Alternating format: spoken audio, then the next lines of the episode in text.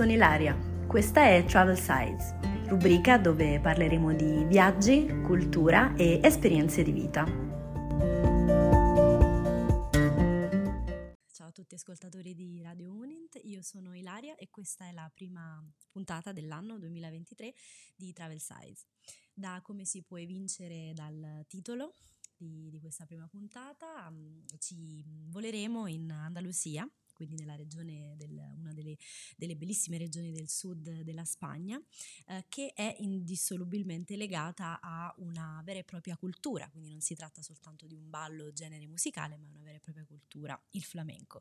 Sono sempre stata fortemente affascinata da, da questa regione, ho avuto la possibilità di visitarla per la prima volta uh, due mesi fa, mm, ci ho passato un mese e sono riuscita a vedere um, le città più importanti e ho toccato con mano proprio questa magia che uh, circonda questo, questo, luogo, queste città e sono, stata, sono rimasta veramente estasiata. Quindi prima di tutto mh, mm, per parlare di, di questa cultura dobbiamo, una delle prime cose da tenere in considerazione per quanto riguarda la storia di questa regione dell'Andalusia, uh, dobbiamo dobbiamo parlare della conquista della penisola iberica da parte degli arabi nel 711 d.C., che ehm, ha assegnato poi, ha dato il via a otto secoli 800 anni di dominazione. L'Andalusia quindi eh, divenne il centro del potere della cultura araba e proprio durante questo periodo il canto dei moriscos, dei mori, quindi dei musulmani, con uh, i suoi lamenti, le variazioni nelle intonazioni vocali, cominciò a intrecciarsi e a diluirsi nelle musiche popolari andaluse. Però nel 1500 giunse un popolo che è quello che poi effettivamente è quello che ha dato più contributi a come conosciamo il flamenco oggi, ovvero il popolo gitano. Il luogo d'origine del popolo gitano è ritenuta una regione situata nell'attuale Pakistan, da cui vennero esiliati al tempo in seguito a conflitti e invasioni. Da qui passarono in Egitto, poi nei Balcani, in Italia, in Francia e infine in Spagna. L'Andalusia, regione con questa secolare tradizione culturale improntata alla multietnicità, è il luogo dove effettivamente la tradizione gitana ha trovato le condizioni più adatte per la propria integrazione vivendo una dura esistenza di persecuzione e emarginazione, riuscirono a conservarsi come gruppo omogeneo ed ermetico. In Andalusia trovarono, se non precisamente la terra promessa, almeno un rifugio dove non furono respinti del tutto. Qui i gitani quindi iniziarono una vita più sedentaria um, e uh, dove però non persero le loro abitudini tribali. Nel corso di due secoli si mh, cito tra virgolette, andaluzaron, quindi si um, uh, amalgamarono alla cultura andalusa e poi successivamente è fondamentale l'incontro con altri emarginati, ovvero i musulmani e gli ebrei, i pochi che erano riusciti a sopravvivere in seguito a pulizia etnica de los reyes católicos, quindi dei re cattolici che erano ritornati dopo gli 800 anni di dominazione um, araba. Per quanto riguarda la parola, de, la parola flamenco, appare la prima volta tra la fine del 1700 e il 1800. Sul significato di questi termini esistono diverse interpretazioni.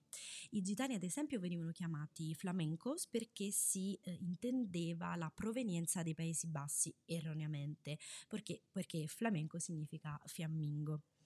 Siccome erano considerati inoltre spavaldi, arroganti, presuntuosi, questa parola, focosi anche, questa parola potrebbe inoltre provenire da flamanzia, flama, quindi fiamma. Sarebbe quindi un modo di definire il temperamento dei gitani nella loro arte. Un'altra interpretazione potrebbe essere la parola araba fela mengu, contadino in fuga, errante, riferito quindi al loro sfuggire dalle, dalle persecuzioni, oppure ancora un'altra ipotesi, ehm, ovvero provenienza dalla parola flammeante, che significa ardente, riferita alla performance proprio o ai vestiti appariscenti dei, eh, dei danzatori. Secondo gli esperti esistono più di 50 stili musicali legati al flamenco, detti palos. E, ehm, il flamenco quindi è musica, canto, ma in realtà mh, oggigiorno il ballo è l'espressione più conosciuta di quest'arte.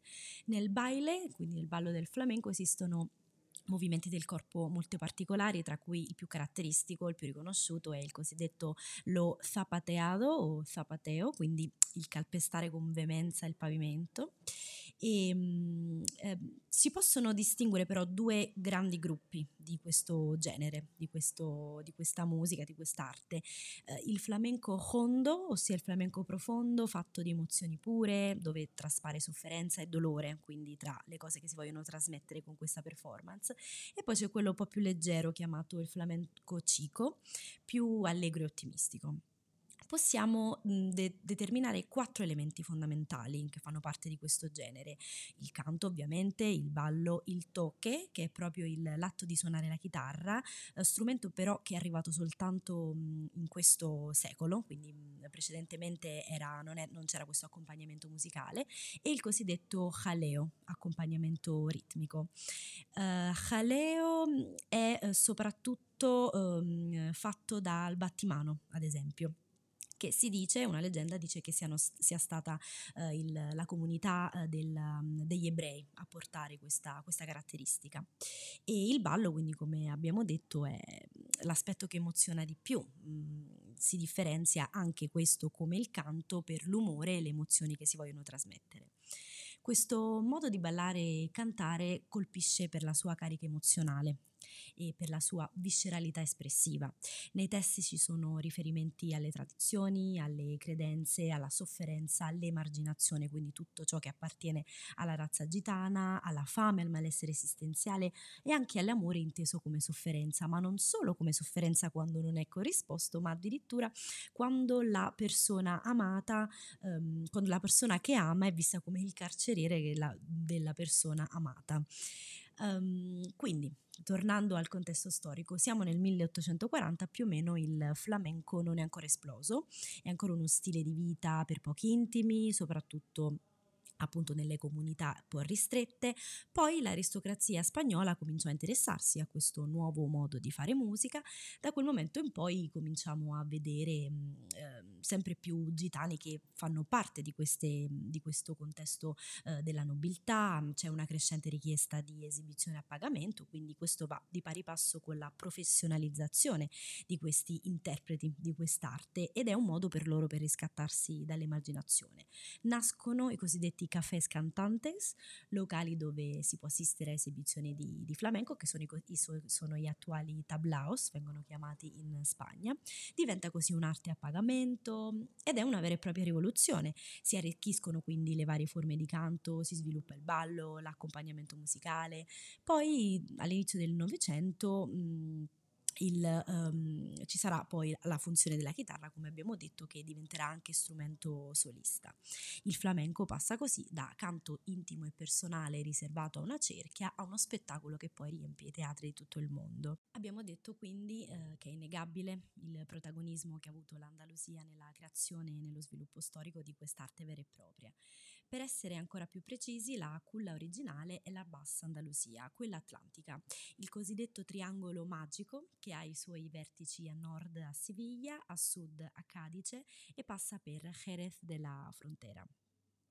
In Andalusia quindi esistono dei veri e propri itinerari per chi vuole approfondire la conoscenza di questo ballo, di, questo, di questa cultura e ovviamente tra di questi itinerari, in questi itinerari rientra senza dubbio Siviglia, capoluogo andaluso e eh, in particolare con eh, i quartieri di Santa Cruz, di Arenal o vicino al fiume Guadalquivir dove si trova il Reone Triana, quindi tutti, ogni angolo di questa città mh, è profondamente legata a, questa, a quest'arte, a questa, a questa corrente artistica.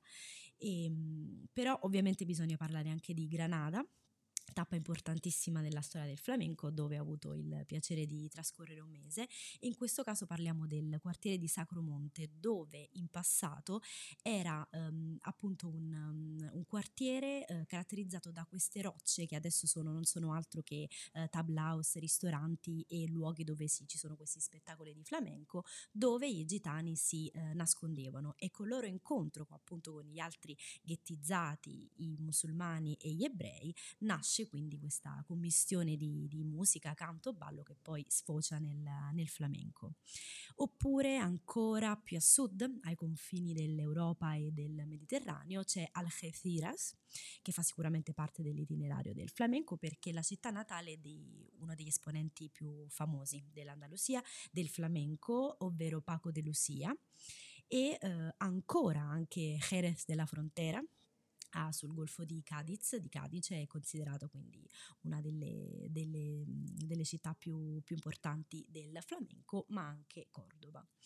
Infine vorrei dirvi che nel, il 16 novembre 2010 l'UNESCO ha inserito il flamenco nel patrimonio culturale immateriale dell'umanità.